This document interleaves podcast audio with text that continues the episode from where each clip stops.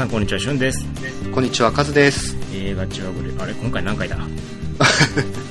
第54回じゃないですか。?54 回か。はい。なるほどですね。はい、第54回ということで、はい、今回もお送りしていこうと思うんですけども、はいなんと今回ですね、えー、久しぶりにお便りを頂戴しました。ありがとうございます。ありがとうございます。えー、ともさんという方からですね、お便りを頂戴しまして、えーはい少し抜粋をしながらメールを読ませていただきたいと思います。はい。はい。1月にローグワンの回の感想を送ったものですと。あ以前もですね、お送りいただいたともさんですね、あの回がきっかけでスター・ウォーズ実はコンプリートしますと、新作が来る年末が楽しみですということで、え我々も非常に楽しみにしております。はい。で、えーさて今回はローガンをリクエストしたくお便りしました。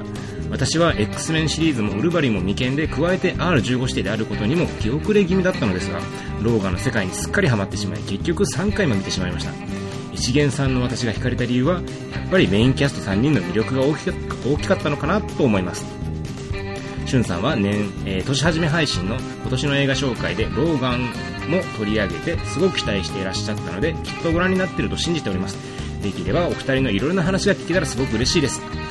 PS 最近では無垢の色理解にすごく刺激を受けました。他の番組でも結構取り上げられていますが個人的にはカズさんの紹介に一番興味を惹かれました心理的ハードルがかなり高くて見るための心の準備はまだできていませんがというお便りをお便りを頂戴いたしましたありがとうございあります。がとうございますあのーねローガンに関してははい。やりますのではい。今日、早速、やらせていただきます。ねはいはい。まあ、非常にねあの面白かったと言言っていただけたんですけども、まあ、はい我々もね、後々お話はしますが、まあ、はい。ほぼ同意見じゃないかと。はい。いう感じですね。はい。あとね無垢の祈り。どうでしょうね。見ました？しゅんさん。まだ見てないよ俺も。ああ、そうですか。うん俺もねあのね本腰入れてみなあかんなと思ってさ。ええ。気合い入れないといかんでしょあれは。ー、なんかそうですね。ああ、今日疲れたな明日の仕事か、その前に映画見るか、みたいな感じで見ると、マジかってなりますね。でしょうね。うん。うん、そやからさ、まあ、ちょっともうあの気合いで今日は映画を見る日って決めた日に見ようかなと思ってるんですけど、ね、そうですね。なんか、うん。その方がいいと思います。ちょっと気合は入れた方が。うんまあね、なかなかでも、でも絶対に見とかなあかん映画ではあるからね。いやそうですねちょっとやっぱりあのねあのシーンは本当にすごいなって思いますちょ結構あの、うん、カットごとに忘れられないですうねん。ぜひともさんに見ていただきたいですね。そうですねうんはい簡単に見れますからね今ねそうやね。まあ、パソコンがあればね。そうそうそうそうそうう、ん。なんでまあね、ぜひともね、無垢の祈りを見て、またその感想もね、送っていただけたら嬉しいですよね。そうですねはい、うん。もうね、本当に我々の配信がきっかけでいろんな映画を見ていただけているというのは非常にありがたい話ですね。こういう話をいただく時がやっぱ一番こうありがたい嬉しいですね,、なんかまあ、ね本当になんか、ああ、やっててよかったなって思う瞬間やね。そうですねうん。なのでね、あの、皆さんもぜひともですね、我々の紹介で、この映画見ましたっていうことがあったらですね、メールを送っていただければ非常に励みになりますので、はいはい。ぜひとも、えーメール、お便りお待ちしておりますので、よろしくお願いします。よろしくお願いしますはい。というわけで、今回はリクエストにお答えする形で始めていきましょうかね。はい、では、よろしくお願いします。よろしくお願いします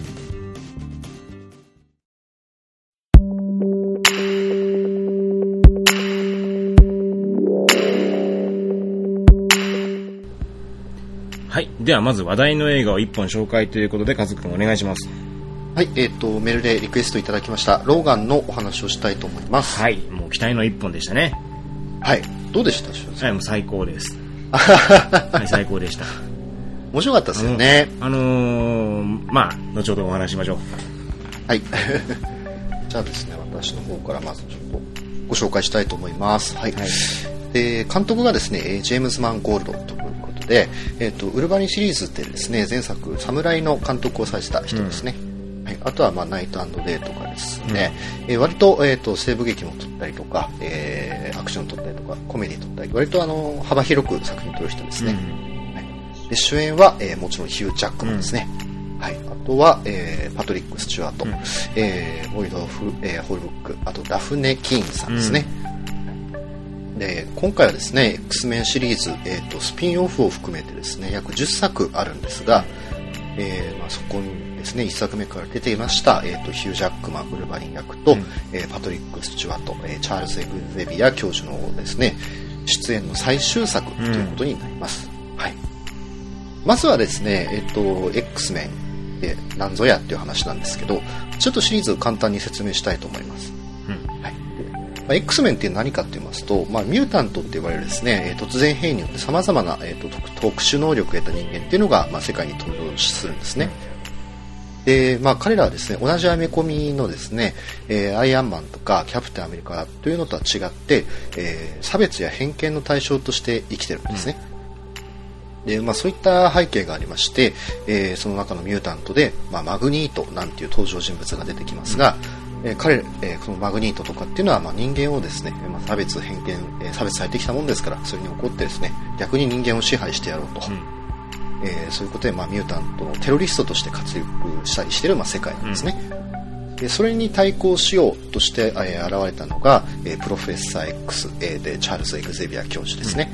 えー、今回の、えー、パトリック・スチュアートです。でこのエグゼビア教授はですね、えーとまあ、そのマグニートとかに対抗してですね、まあ、ミュータントを保護しで、まあ、彼らにですね能力の正しい使い方を教えるために、うん、まあえーと、学園を開いて、えー、そこで X メンというチームを作ってですね、えーと、人間とミュータントに、えーはえー、人間とミュータントの絆を作っていきましょう。でそういう世界にしていきましょうということで戦うっていうお話が X メンです、はい、でですねこの X メンはえーとですね、差別や偏見というものを、まあ、テーマにした、えー、まあ、マイノリティのお話なんですね。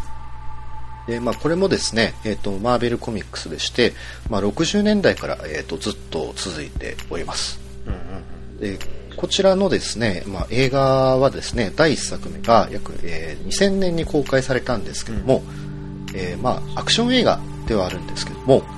この映画のシリーズはですね、えっと、一貫してずっとブレずにですね映画の中できちんと、まあ、差別や偏見と戦う姿っていうのが描かれ続けてきました、まあこうまあ、その映画の中で、まあ、ちょっと思い出してほしいんですけどこの X メンという映画の中でですね一般市民がですね X メンをヒーローとして称える場面っていうのがですねほとんどないんですよ、うんね、これがまあこのシリーズの独特な点だと思います、うん、まあ、アベンジャーズなんかやっぱりねキャプテンアメリカとかにこう拍手喝采が出たりああったりとかしますから、あのヒーロー映画なんですけどヒーロー映画らしくないっていうのがミソなのかなと思います、で逆にですね人間えー、人間はですね、まあ、自分の子供が、えーと、ミュータントであることに苦悩する親が登場したりとかですね、うん。あとはまあミュータントを兵器として活用するためにですね、まあ、人体実験を行う博士が出てきたりとですね、やっぱちょっとあの、どちらかというとね、あの、距離があるというか、うん、えー、そういう描かれ方がずっとされてきました。でですね、この X メンシリーズの、えっと、映画化における功績っていうのをちょっとまとめておきたいなと思ったんですけども、まあ、あのマーベル・シネマティック・ユニバースとか、まあ、DC ユニバースとかも大人気ですごいじゃないですか、まあ、ガーディアンズもそうですしね。なんですけど実はこの X メンっていうのは、えーと、マーベルの映像化で一番最初にあの成功したシリーズです。あそうなんです。そうですね。はいその前にですね、うん、まあ、成功してたのは、まあ、先輩も好きだと思うんですけどブレード。ぐらいでですね、うん、その前にやってた映画っていうと、まあ、ドルフ・ラングレンの「パニッシャー」とかですね、うん、あとは、まあ、キャプテンアメリカ帝国の野望とか、うんあとはまあ公開されてませんけども、まあ、ロジャー・コーマンが作ったですね「ファンタスティック4」とか、あ、マーベルがですね権利を安売りしまくってたせいでですねあの本当に、ね、マーベル映画で有名なのってほぼなかったんですよ、うん、でまあ、その反面ですね、まあ、DC コミックスの方は、まあ、言わずと知れたスーパーマンシリーズですね旧の。あとは、まあ、ティム・バートンから始まった、まあ、バットマンとか、うん。え70年代の後半から90年代の前半にかけてはもう本当 DC 映画だけだったわけですよ。で、まあこれがですね、まあそういった状況が続いている中で、この X メンが公開されて、まあ大ヒットいたしまして、その後にまあマーベルはソニーからまあスパイダーマンが出て、これもまあ成功しまして、で、またファンタスティック4、ハルク、で、ゴーストライダー、で、あとアイアンマンがまあ公開されまして、そこから今の快進撃につながっているという感じです。はい。まあ、本当にですねマーベル映画の最初の成功をですね大きく掴んだ偉大なシリーズなわけですよ、でですね、まあ、この1作目と2作目を監督していたのがですねブライアン・シンガーという監督なんですけども、うん、まあ、その後また戻ってきますけどね、うん、はいでまあ、これがですねえっとです。まあ、本当にアメコミ映画の最初のですね成功に導いた監督としてその後 DC コミックの方にも引っ張りだこになりまして、うんえーと、この X メンシリーズ本当は3作目を監督するはずだったんですけども、えーと、スーパーマンリターンズを監督するために、まあ、マーベルシネマから離脱と。で、まあですね、クリストファー・ノーランのあのバットマン・ビギンズの次に控えた、まあ、スーパーマン・リターンズを監督して、で、脚本家もですね、スーパーマン・リターンズは、これ X メンのキャント脚本家です。うんそしてですね、その後のまた X メンシリーズというのが、これが非常にですね、実はあの他の映画ではやられてない非常に独特な流れがずっとできてまして、うん、えっ、ー、とまあ、ある意味リブートということで、まあ、X メンの過去を描くということで、えっ、ー、と、X メンファーストジェネレーションという映画が作られたんですが、まあ、これの監督が、えっ、ー、と、キックアスのマシュー・ボーンですね。はい。で、本来であれば、そのシリーズの作品がね、まあ、ずっと作り続けられていくんですけど、まあ、作られてはいるんですけど、まあですね、ここでブライアン・シンガーが戻ってきまして、うん、その元祖、えー、2000年に公開された X メンシリーズとですね、まあ、ある意味リブートとしてスタートした X メンシリーズをですね、あの合流させるというですね、うん、えー、非常に離れ技をこなしたわけですね。うん、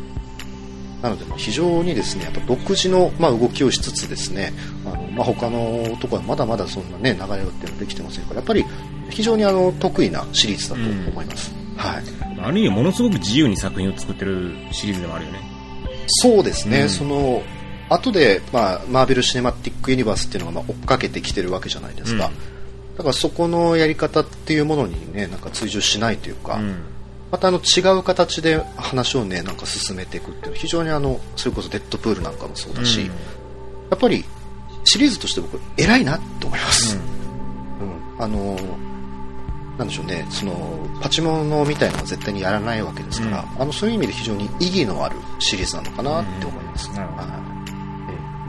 ん、でですね、まあ、このシリーズも、まあ、2000年に1作目が公開されているからですね、まあ、17年経ってるわけですね。うん、はい、でアニメとかですね映画とかドラマっていうのを含めて最も長く続いてる映像化シリーズです。でですね、その中で、まあ、このウリバリー演じるヒュー・ジャックマンというのはですね、デッドプールを除いた9作品全部に出ておりまして、うん、えファースト、えー、ジェネレーションにもちょっとちらっと出てきてますので、まあね。うん、そうですね、えーまあ、アメコミ史上最多でです、えー、最も長く、えーと、キャラウルバリン、えー、アメコミのキャラクターを演じてきた人ですね。うん。はいまあ、あのアダム・ウエストとかちょっと除いてですね、まあ、そんなですね、まあ、歴史的にも非常に、えーとまあ、有名な、えー、俳優でございます。アメコミ映画の中でね。はい。で、今回は、そのですね、えっ、ー、と、ローガンの最後の話ということなんですけども、近未来が舞台の、えっ、ー、と、2027年のお話なんですね。うん。で、今回のローガンはですね、まあ、ある事情で世界からですね、まあ、ミュータントというのがほとんど消滅してしまった世界として描かれます。うん。でここでですねちょっとまあストーリーを引用するんですけども、えー、まあ、ミュータントの大半が死滅した2029年長年の激闘で、え労し生きる目的を失ったローガンはアメリカとメキシコの国境付近で、えーと、雇われリムジン運転手として働き、えー、衰弱したプロフェッサー X ことチャールズ・エグゼビアをかくまいながら、えー、ひっそりと暮らしていたそんなある日ローガンの前に、えー、ガブリエラと名乗る女性が現れローラという謎めいた少女をノースダコタまで連れて行ってほしいと頼む組織に追われているローラは図らずも保護することになったローガンは、えー、チャールズを伴い3人で逃避行を繰り広げるというお話です。はい。でですね、今回のローガンは非常にちょっと独特の、独特な映画でして、まあ、あの予告編とかからですね、ポスターからもあるんですけど、まあ、ある15歳指定なわけですよ。で、まあ、ロードブロードムービーでありですね、あとは、まあ、西部劇でもあるというですね、あの非常に経路の違う作品ですね。はい、で原作コミックでですね、えーとまあ、ベースになったものとして「オールドマン・ローガン」という短編と、うん、あとは X23 というですね、えーまあ、コミックがあるんですがそちらをですねベースにウルヴァリンの最後を描きます、うん、メインの X メンシリーズとしては初の R 指定作品ですね、うん、はい。でですね、まあ、序盤のですね、えっと、工場での脱出シーンとかですね、まあ、路悪的とまでは言わないですけども、まあ、なかなかバイオレントな映像だなと。うん、うん、まあね、あの、特にローランのですね、あの、頭の使い方っていうのがすごくいいなって。いう、ね、頭の使い方。そう、頭の使い方ってね、うん、えあの、知恵を使うんじゃなくて、うん、その頭をどう使うか、ね、ああ、なるほどね。ええ。え非常にあの楽しいシーンでね良かったなと思います、うん。まあですね、えっとまあ、シンプルにですね、まあ、この映画バイオレントな描写のウルヴァリンが、まあ、見れるということでそういうジャンル映画的な楽しさっていうのも存分にあるんですけどもあとはですねやっぱりその少女のローラを、まあ、ノースダコタまで、えー連れていく旅路の中でこのローガン、まあ、ウルヴァリンですね、まあ、自分が自分自身と対峙していくっていうですねまあ非常にあの今までになかった話になってます、でまあ、ローガンのじゃあこの自分自身というのは、まあ、過去というかねこのようなって何なんだろうかっていう話なんですけども、まあ、これはちょっと,、えー、と漫画によって設定は変わったりしててあれなんですけども、まあ、ざくっと言っちゃうと、まあ、あのウェポン10計画っていうのに強制的に参加させられてですね、えーまあ、人体実験されて、えー、と殺人マシンとして利用された過去がありますよと。でその際にですねあの世界で一番硬い金属を体の中にぶち込まれてですね、まあ、本当にひどい目に遭うっていうキャラクターですね、あとはですね、まあ、あの先ほど言った、まあ、X メンとしてですね、まあ、マグニートとかそういったですね別のミュータント組織と,、えーとまあ、戦ってきたと、あとはですね、まあ、あのこのキャラクターのミソなとこかなと思うんですけども、まあ、あの映画の中で、まあ、ジーン・グレイというキャラクターが、まあ、3作目まで出てたんですけども、まあ、彼彼女との関係からもあるようにですねあのウルヴァリン自身が本当に心を開いた人間っていうのは、えー凄惨な死を遂げると。だから、まあ、それゆえにですねやっぱりこう孤独であることを望むキャラクターなんですよ、これはあのだから X メンのファーストコンタクトとかであの X メンに参加しねえって言ってたのはまあそういうことですよ、うんあとはですね、まあ、そのヒーリングファクターっていうの、まあ、回復能力があるわけですから、あと死ねないんですね、これがまあですねあの愛する人も作れないし死ぬこともできないと、まあ非常にあのですね悲惨なキャラクターですね、はい。で原作だとですねこれもまた結構様々なパターンで描かれるんですけども、まあ、このウルヴァリンというキャラクターはですね結構屈折した過去を背負っている人物としてまあ描かれることが結構多いんですね、まあ、今回の映画はですねそんな彼が、えっと少女の、まあ、ローラを通じてですね自分の人生にえーけじめをつけていくというお話になってます、はい。でまあ、最初はですねこの映画の中で、まあ、ローガンはですね、まあ、しいやいやねお金のために、えっとローラという女の子を、まあ、ノスタコダに連れていくんですけども、その映画の中でですね徐々にですね、えっと彼女に自分というものをまあ投影していくんですね、まあ、その理由というのが、まあ、このローラっていう少女は、えー、と過去のローガン自身のようにですね、えー、と生まれた時からですねいろんなまあ実験とかを施されて、まあ、で兵器としてですね自身のアイデンティティというのは支配されてきた少女なんですね。でまあ、そういった背景が過去があるので非常にまあ暴力的な側面っていうのがあるんですけど、まあ、どこかですね普通の生活に憧れる女の子なんですね。そしてですね、まあ、この少女と、まあ、旅をしていく中でですね、まあ、ローガンはですね、まあ、本来ももし自分が普通の人間だったらねあの送ることができたであろう生活をほんの少しだけ垣間見て体験したりですね、あとはですね、まあ、X メンのヒーローとして活動したしてきた過去を振り返ったり、そして、まあ、そこのですねその過去っていうものが実は、まあ、そんなにねそのしょう。原作コミック通りじゃねえんだみたいなことを映画の中で言うんですけども、うん。まあ、割と多分、ね、結構悲惨なことが起きてたんじゃないかみたいなそう、ね、暴力で物事を解決したみたいな、ちょっとそういった、ね、悩みっていうのがあるのかななんていうのが見えたりとかですね、まあ、あとはですね、まあ、人体実験によって人間離れしてしまったですね過去の自分そのものみたいなやつが出てきたりしてですね、あの本当にこれでこういろんなが要素でですね、まあ、自分自身というものを追体験してくるんですよね。はい。でまあ、それがですね、まあ、ストーリーの中で、まあ、見事に彼の過去っていうのはあの反芻されてくるのでそれぞれのシーンがまあ明確にはっきりと意味を持ってるんですよね。でそういったものを通して自分自身と戦っていくっていう作りなんで、まあ、これですね本当非常にあのよくできた作りだなと思って。ね、確かにで、ううん。ん、であの2回目とか見てもですねあの無駄がないですよね、うん。うん。なんかあの確かにちょっとコメディコメディチックなねあの会話とかあるんですけどもあのほぼほぼ全部のシーンが全く無駄がないんですよ、でまたこのキャラクターたちもですね非常に魅力的でしてまあ、そのチャールズですね、えーチャールズ・エグゼビア教授なんですが、まあ、この彼はですね、まあ、そのまさに彼自身が愛したものというのがどうなるかというものをま体現したりですね、まあ、ローラというキャラクターもですね、まあ、まさに過去の自分を見たりということで、まあ、本当にこの話を描く上で、え描く上でみんながですねちゃんと意味持ってるんですよ。というのがですね多分この3人にま魅力を感じる要因の一つなのかなと思います。はい、でですね、ま、この映画、えーとま、見た方は分かると思うんですけども劇中でですね何回も、えーロジ・スティーブンス監督のですね「シェーン」という映画が引用されるんですね。はい、でこれはですね、えっと、1950何年だっけ？53年？4年？53年かな？はい、うんすいません。覚えて まああのアメリカ製のですねあの西部劇でハリウッドの名作と言われている映画なんですね、はい。でまあサンペキンパーがですねえー、とこの映画から、えー西部劇の暴力が始まったなんてですねかっこいいこと言っちゃったりしてるんですけど、うん。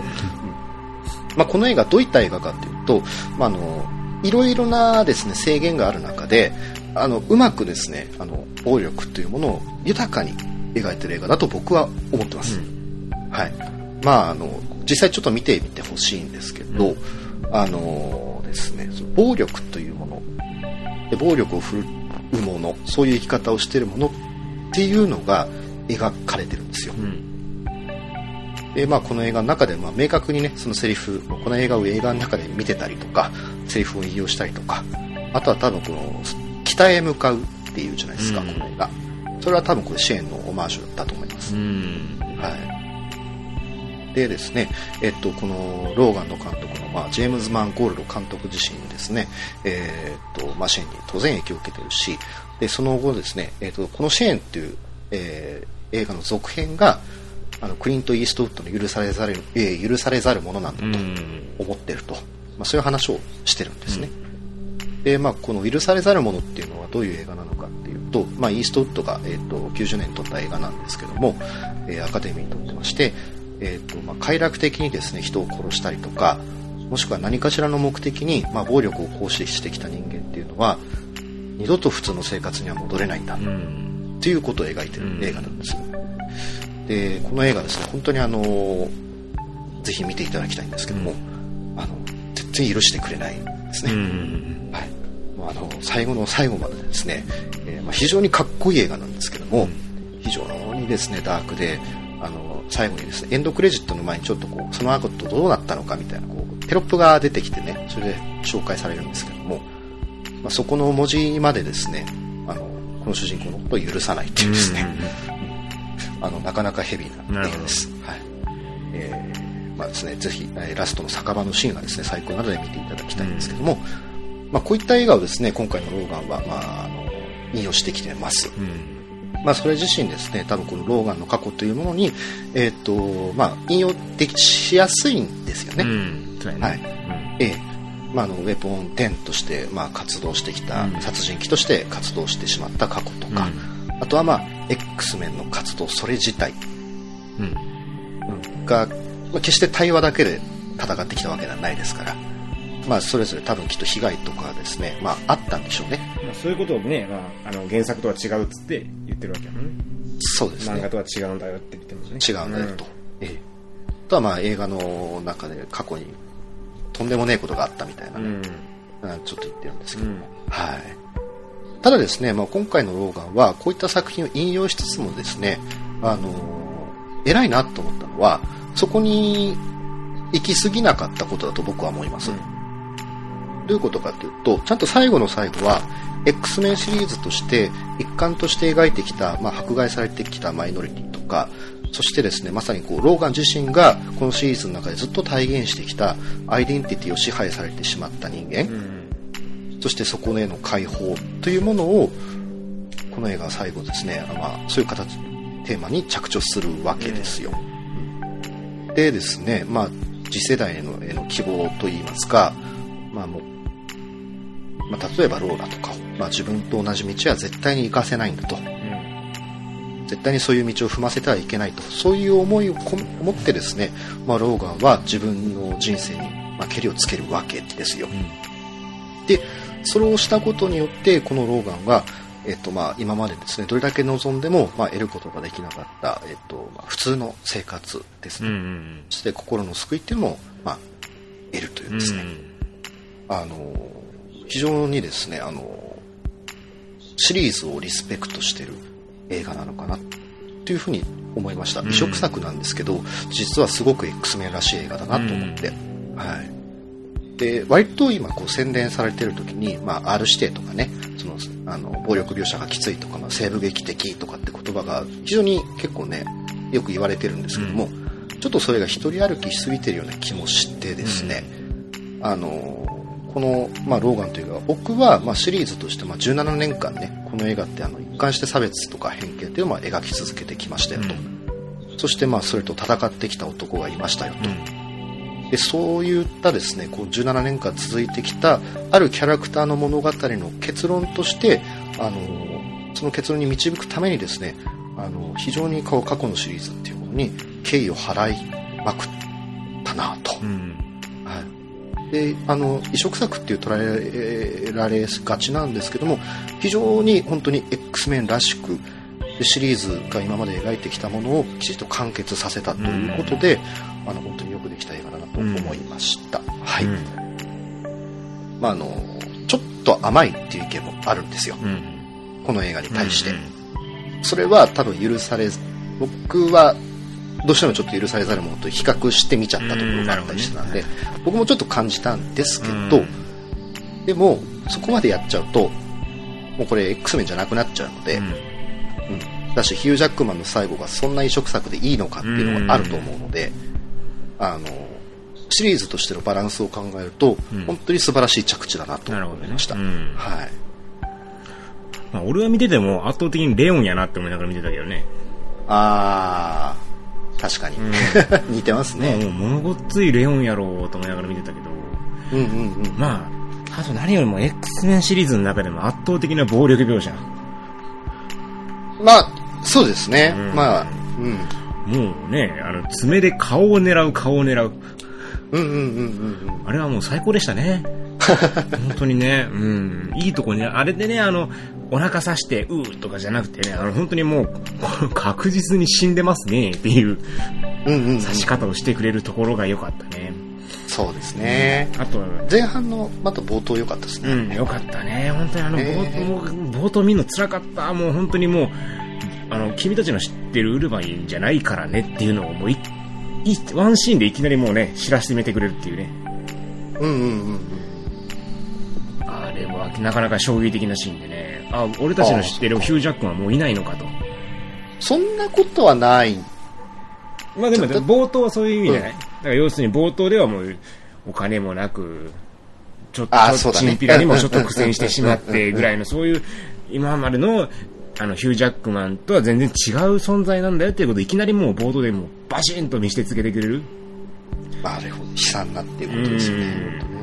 だからそういう、まあ、なるね、映画の方向づけを一発で決めてくれるあのシーンはなかなか素晴らしかったと思うし、そうですねなんやね、本当はあの現実を見せられたなと思うのが、やっぱね、スーパーパワーを持つ人がボケるとやばいなっていうね。確かにと。確かにと俺思ったよ。例えばあの、目からビーム出すの誰やったっけ？サイクロプスか。はいサイクロプスですあれボケてみ？やばいですねうん。もうたまに、ついついボボケでメガネ取ってみいさ。老眼鏡がねえ っつってバッとうわとんでもないことなんで。まあねー困るな、確かにっていうのがよく分かった。そうやねって。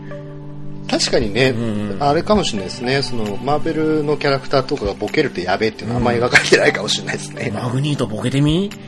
やばいですねうん、だってあの、おじいちゃんの時でも普通にあの、箸とか浮かせるわけやで。うんうんあれボケてみーさ。やばいぜ。もう大混乱でしょうねそれをなんかあの、見せてくれたよね。ボケるとやばいんや、確かに。なんかあの、ちょっと若干政府側に立ったの。あの、ミュータントは危険な存在だっていう理由ちょっとわかるわっていうね。あれってあれですよね。薬で力を抑えてるからちょっと朦朧としてるってことですよね。そうなんかな。どっちなんやろな、ボケちゃった、ボケたのが先なのか薬が先なのか。多分薬なんか力が制御できなくなったんじゃないですかね。なるほどね。いや、でもね、あの、どっちにしても、まあ、ボケるとやばいわな。ボケるとやばいですね。うんそれを、あの、非常によく教えてくれたなっていう。あのリアリティがあったね、そういう意味でね。いや、あの、プロフェッサー X の、あのね、最初のその、ボードームの中で、うん。もう、わけのわかんないこと言ってるのを見て、なんかね、こう、すごいこう、身近な問題を思い出しちゃいますよね、うんね。うわいや、なかなかね、本当にもう、辛いなっていうところ結構あったけどね。逆に、まあ、シリーズファンは見ててちょっと、うわーって苦しいところがあるんかもしれんね。うーん。まあ、そうかもしれないですね。うん確かに今までのこの X メンの流れで見ると、確かにギャップあるのかもわからないけど、うんでも、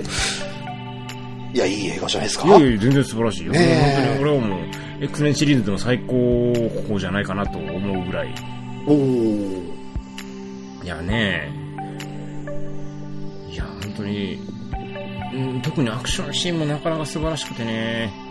うんうんうんうんうん、あの、